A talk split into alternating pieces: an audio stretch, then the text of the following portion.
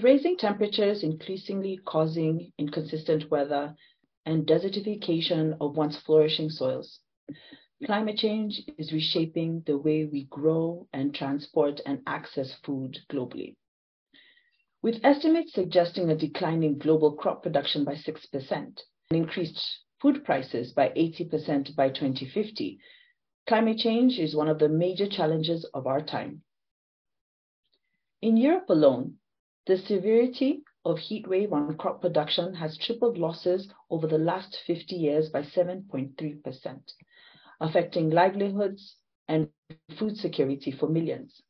It's clear we cannot continue this way without taking direct action. There is one industry that has the ability to reduce its environmental impact and remove carbon from the atmosphere. This industry is agriculture. We can't ignore that agriculture is responsible for 23% of the global greenhouse emissions, contrib contributing to deforestation and impacting bio biodiversity and ecosystems. But while there are challenges, there's also opportunity. To reshape the current global food chain and utilize agriculture as a driving force for a more sustainable future. Yes, welcome to the first episode of the UPL Reimagining Sustainability podcast, a mini series looking at the possibilities for climate positive agriculture and highlighting the work of UPL ahead of the Qatar 2022 FIFA Football World Cup. My name is Umuli Zanjiru, and I'm a global communications professional. I focus on advocacy and knowledge brokering efforts to encourage intentional conversations designed to demystify complexities for change.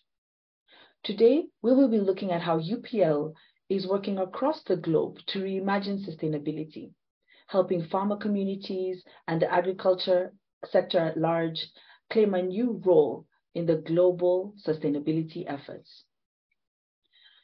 As South American regional supporter for the FIFA World Cup Qatar 2022, UPL has teamed up to put sustainable agriculture at the top of the global development agenda.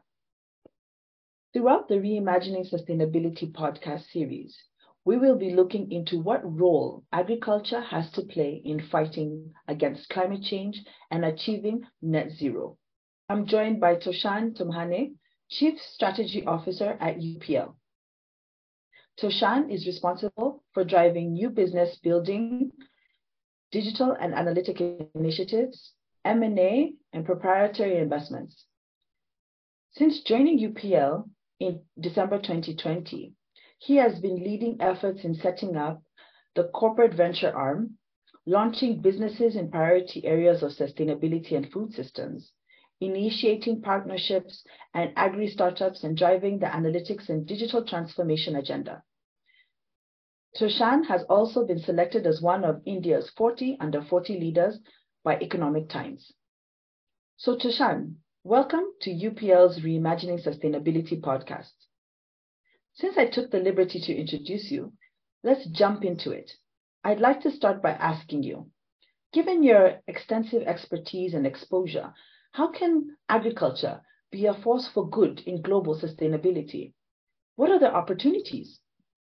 Muliza, thanks for this, and uh, it's a pleasure and honor to be on the podcast. I think if you look at agriculture, I think uh, all of us have to eat food. Okay, we have to eat food three times a day, and uh, even if some of us are on fasts, uh, you look at the population of the world approaching 8 billion. Okay, and if you multiply it by even sort of two two and a half times, we have roughly 20 billion meals every single day. Okay, every single day, the agricultural community, the farmers, growers, come what may, come wind, water, storm, have to feed the planet. And this challenge of feeding the planet is not going to reduce. You already mentioned that 25% of GHG is from agriculture. So there cannot be any solution to the problem of climate change without agriculture and the food system being a part of it. And from a UPL standpoint, we are very sure and we are very confident that uh, without agriculture, you know, we've the, the scientific community seems to have solved the problem of um, sustainability on, say, the EV front. Okay, when you have so many electric vehicles, we have solved it on the green power front, but we haven't solved one of the biggest dimensions, which is agriculture, and that's the challenge we at UPL have taken up uh, for us. From our standpoint, opportunities are there everywhere. Regenerative agriculture, carbon sequestration, okay, another huge opportunity. Agriculture is a natural carbon sink. The soil is sucking carbon. And if only we are able to empower the farmers and the farming community, almost 35 to 40% of the food that is uh, that the farmers create is actually wasted. And to us, that food waste itself post the farm gate is a tremendous opportunity. So wherever we look at it, whether it's upfront in the food chain, whether it's post harvest, we as U- at UPL see opportunities from a sustainability standpoint everywhere, and we will definitely try to disrupt this. What is UPL doing in reimagining sustainability in agriculture in this way? Sure. Mulisa, I think at UPL we approach it as a triangle, as a triad. There is the consumer, there is the farmer or the grower, and there is the planet. Okay. If we solve only say the consumer's needs and only push biologicals, it is very likely that food prices will rise and we will have food inflation. Let's not forget that till 1700s, wars were not fought over oil. Wars were fought over food. The French Revolution, I mean, if you remember the, the saying of the French Revolution, what kicked it off was essentially Queen Mary Antoinette saying, if they can't have bread, let them eat cake. Okay. So we cannot allow food prices to go through the roof. So we need to take care of the, the consumer interest. Now let's look at the farmers. The farmers are the most vulnerable entrepreneurs on this planet. Every season, when a farmer decides to sow the crop, he doesn't know whether there will be adequate rainfall. He doesn't know what the prices will be. He doesn't know what the middlemen are going to actually do. And yet the farmer is putting roughly 30 to 40% of his or her net worth online. So if things go wrong, 40% of the net worth is going to get wiped out. Who of us would take this such kind of risk? And yet, farmers of this planet to feed us those 22 billion meals every day are taking that risk. And third, if we only protect the consumers and the farmers, the planet will suffer. So our approach is actually to take off all of these three constituents. And what we are saying is sustainability is not separate. It is at the core of our business. So for example, almost $500 million of, of our uh, portfolio is actually biologicals because we believe that there is chemicals and there is biologicals and we combine the two to create our ProNutiva approach. Okay that's our approach when it comes to sales. It is protection which is through the crop protection side the biological the chemicals the herbicides insecticides and then there is the biologicals which is the nutrition aspect. So it's almost stimulus if if we are ill we need an antibiotic. But if we are healthy we need vitamins. And we are taking that comprehensive approach in our basic business itself. We also have a post-harvest solutions business called Decco, where we want to make sure no food goes waste. If a lot of hard work, effort, sweat, and toil has gone to create the output, we want to make sure there is no wastage. So we are reducing it. We have invested and created a large technology business in India, in South Africa, in Brazil, where we are making sure that information and data is being used to arrive at decisions which would happen because of gut feel. Agriculture is way behind on the technology curve. And yet, farmers use smartphones. There are enough weather insurance, there is enough weather devices out there which give him or her the information to actually uh, make some of those shifts required when to sow something when to harvest something when to spray something so we are bringing technology to the whole challenge of sustainability. Lastly, we also understand that none of this will be solved without new businesses. So we have launched financial services. We want to make sure that we are insuring the farmer in the right manner. We have launched carbon. Why should only Tesla benefit because of uh, its carbon credits? We want to make sure that if farmer does the right things, we want to reward the farmer with carbon credits and carbon markets. So we have launched multiple new businesses to actually drive all of this. Similarly, from a UPL standpoint, we are saying this is not an option. we have actually uh, uh, taken on sustainability loans from the capital markets. So we have close to one and a half billion dollars of our debt is linked to sustainability. So every water that we help save, every carbon footprint that we actually improve, we actually have a reduction in the cost of debt. So to us, sustainability is at the core of everything we do okay, on the business side. Beyond that, we have lots of special projects. So we have, for example, our Gigaton project. Whereas UPL, we are saying we will sequester 1 billion tons of carbon by 2040. Okay, that's a huge thing. That's equivalent to, I think, the entire Brazil carbon footprint for one year. Okay, we have launched in India women in ag. So we want to make sure that more women farmers, more, more women are actually participating because we have realized that if we are able to touch a woman farmer, the prosperity enhancement effects of it are actually three and a half times because she is able to educate everyone around her on the sustainability dimensions. Okay. She is able to make sure that child labor in the fields is reduced. She is able to make sure that the right decisions on counterfeit versus genuine products are made. Similarly, in Africa, for example, we have launched the Rice Race Initiative, which is supporting small farmers with tools, which is enabling them to do two things, improve yields, and second is reduce the carbon footprint of rice. Rice has a very, very huge carbon footprint. And through this Race Rice initiative in Africa, we want to empower and educate farmers for this. So in a nutshell, we have embedded sustainability in our business, in our finances and capital markets, as well as in all our farmer and consumer outreach programs. Thank you, Tushar. What is the reimagining sustainability purpose and how does it in fit into UPL's global activities? Sure. So I think uh, a couple of years back when we, as from a UPL standpoint, when we redid our mission, we asked all our stakeholders as to what's most important to them. Okay. And one of the core things that came from our employees was they said, look, we just don't want to be a company which sells products. Everybody can do that. We want to do two additional things. One, we want to sell solutions which solve the growers' pain points, number one. And number two is farming and food is a very noble thing, but we want to have an even nobler purpose towards the planet. Okay, so our employees told us that our farmers and especially the small and marginal farmers, because you need to understand, Umuli, that the farming community is very different. In Asia, an average farmer will have one and a half acres, whereas in Brazil and in the US, an average farmer will have 4,000 hectares of land. So you are dealing with a very diverse set of even within the farming community, but all of them have similar pain points. So we had our employees telling us to focus on a greater purpose. We had our farmers and growers telling us about that. And we had, as we listened to the greater community, we listened to the United Nations, we listened to the FAO, we listened to some of our largest investors.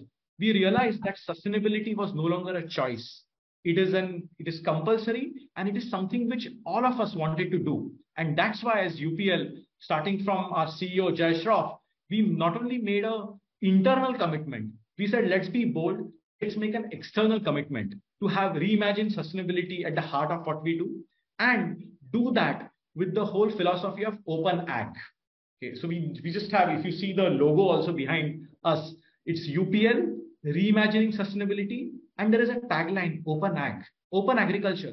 We are saying it's innovation knows no boundaries. Whether the innovation happens within UPL, it's done by our ecosystem, we will encourage it. We will encourage it fully. And that's what we've been doing. We are inviting, for example, startups around the world. We launched a global carbon challenge where we had 154 startups come and tell us how they will improve soil health, how they will help us measure carbon, sequester carbon, and do good. And we finalized four of the entities. We invested in a couple of them. But even for all the startups, we made an open appeal that we have our research centers, we have research farms. Come and we will partner with you to actually undertake innovation over there. We made sure that it means on the product side, we have a commitment that in the next five years, at least 50% of our products and sales needs to come from sustainable and differentiated solutions. And unless we make those commitments, unless we embedded them into our KPIs, unless we through open ag invite such innovation for sustainability, we won't be doing our we do doing justice to our cause. And that's what we are doing across the board. And the feedback on it, Umulis, has been spectacular. Farmers are coming to us with innovation. They are saying, hey, you know what? I have done the baseline for carbon in my farm. Can you help me solve a certain problem? What challenges are there for UPL trying to deliver meaningful impact as part of its reimagining sustainability purpose? Absolutely. I think there are challenges. I think the first one is definitely awareness of the key stakeholders. Now, if you look at it as at a grower level, many of them have been doing those same practices for hundreds of years. Uh, their families, their fathers, forefathers have been in the same farming industry. They have been doing certain crops in certain ways. And it's not easy to change, to just adapt to some new tech fad and uh, uh, give up something which is a sure shot uh, thing for them. Uh, they need to believe it. So the first time we go and introduce a new innovation, there is always skepticism. The next time we come back with the same thing, they will probably allow us to experiment something with a small plot of land. They will not give their entire farm to us. Absolutely not. So it takes a couple of seasons, a couple of years to show them the impact, saying, hey, you know what?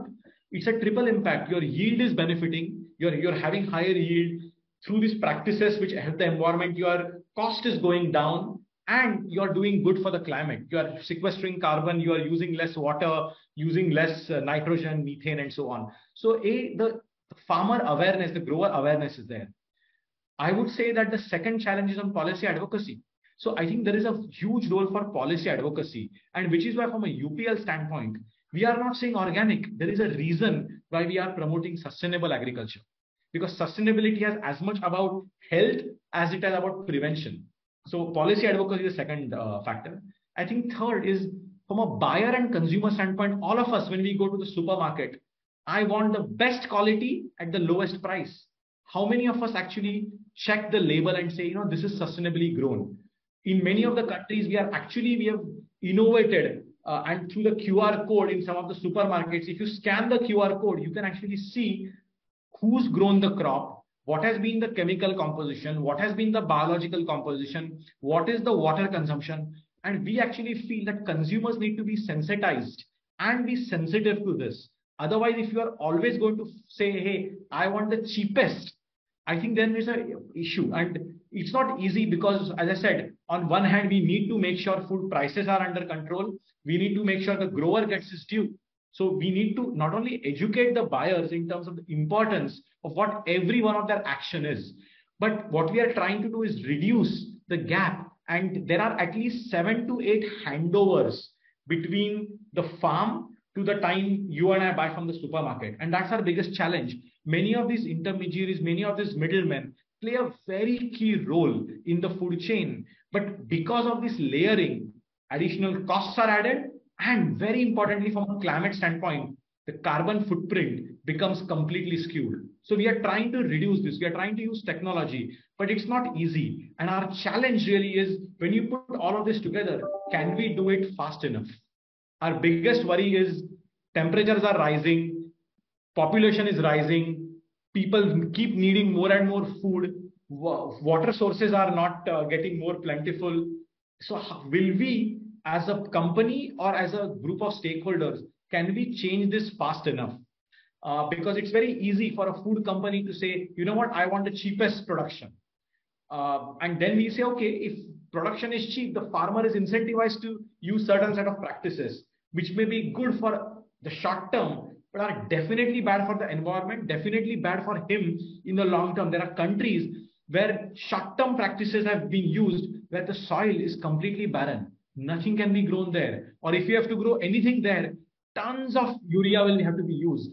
So are we killing the soil for our grandchildren? That's the challenge. Are we being so short term oriented? Are we being so slow? Are we being so siloed? So, and as UPL, we are trying to create those coalitions, trying to create the policy advocacy, trying to create the partnerships to solve these challenges. What is the long term ambition of the reimagining sustainability purpose? I think we do not want the dialogue on sustainability to be an afterthought. Okay. it's almost like saying, here's our business in crop protection or the business in food and ag, and we also do sustainability. We want sustainability to be the core.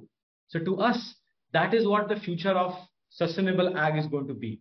It's when all the different stakeholders, whether it is the farmer, no longer feels that there is a trade-off between if I do a regenerative ag practice, it is it coming at the cost of a near-term profit for me? No, the farmer should feel a sustainable practice is what is going to drive economic outcome for the farmer. Similarly, for the consumer, consumer should not have to face a choice between a you know buying something a banana or rice at lesser cost and then saying oh if it's sustainable then it must be costly. That's what the trade-off is today. Organic means more expensive. No we do not want such artificial choices or artificial trade-offs to be made by the three stakeholders that we want. We want, uh, you know, five years from now, 10 years from now, when the dialogue on agriculture happens, just as the way we started, we said 25% of GHG is from agriculture. We want it to be the reverse. We want to say agriculture is a solution to 25% of the world's problems. And by the way, it's also helping on feeding all of us. It's also helping a community becoming uh, more and more financially viable and stable. So to us, when the dialogue is turned on its head, that's when, as from a long-term UPL standpoint, we will feel comfortable at the ecosystem level. At our own individual UPL uh, level, we've set up clear targets for the five-year mark where we will have 50% of our sales from renewable products, uh, sorry, from sustainable products. We are very sure that we want to be at the center of an ecosystem with startups on one hand and established companies where we are actually coordinating and we are catalyzing this entire ecosystem through partnerships, joint ventures, experiments. And to us, it's a vibrant community, all of which with the same purpose. And to do that, uh, you know, as I mentioned, to us, uh, you know, long term is no longer long term because, you know, as the famous economist John Maynard Keynes said, in the long term, we are all dead. This problem is not a long term problem. It's a medium term and near term problem for all us, of us to solve. So we have almost like a telescope where we have all the trends which we are watching. And we have a microscope where we are actually saying hey what did we do this month at upl did we actually make the, the, water savings in a project that we had committed to? Did we actually look at our africa project? And uh, is it making progress? Are we saving the, the carbon that we had actually committed to so we have a microscope and a telescope telescope to watch the longer term trends but a microscope when we are holding ourselves accountable to execution. What an ambitious yet attainable purpose. We are excited to learn more in parts two and three of this series on UP, of UPL's efforts. Toshan, before we close, I would like to ask three quick fire questions. Are you ready? Absolutely. What does sustainable agriculture mean to you? think to me, sustainable agriculture is a situation where the farmer is rewarded suitably for adopting the right environmental practices and the consumer gets healthy food at the right prices. So to me, all the, the three constituents I mentioned, grower, consumer, and the planet are in equilibrium. What trends are we seeing emerge in the agriculture sector that you're truly excited about? Two trends, Umuliza, I'm very excited about. First is data availability. Okay. There is tons of data now in agriculture, whether it's on the weather, whether it's on the farmer, whether it's on the farm, whether it's on the entire post harvest chain.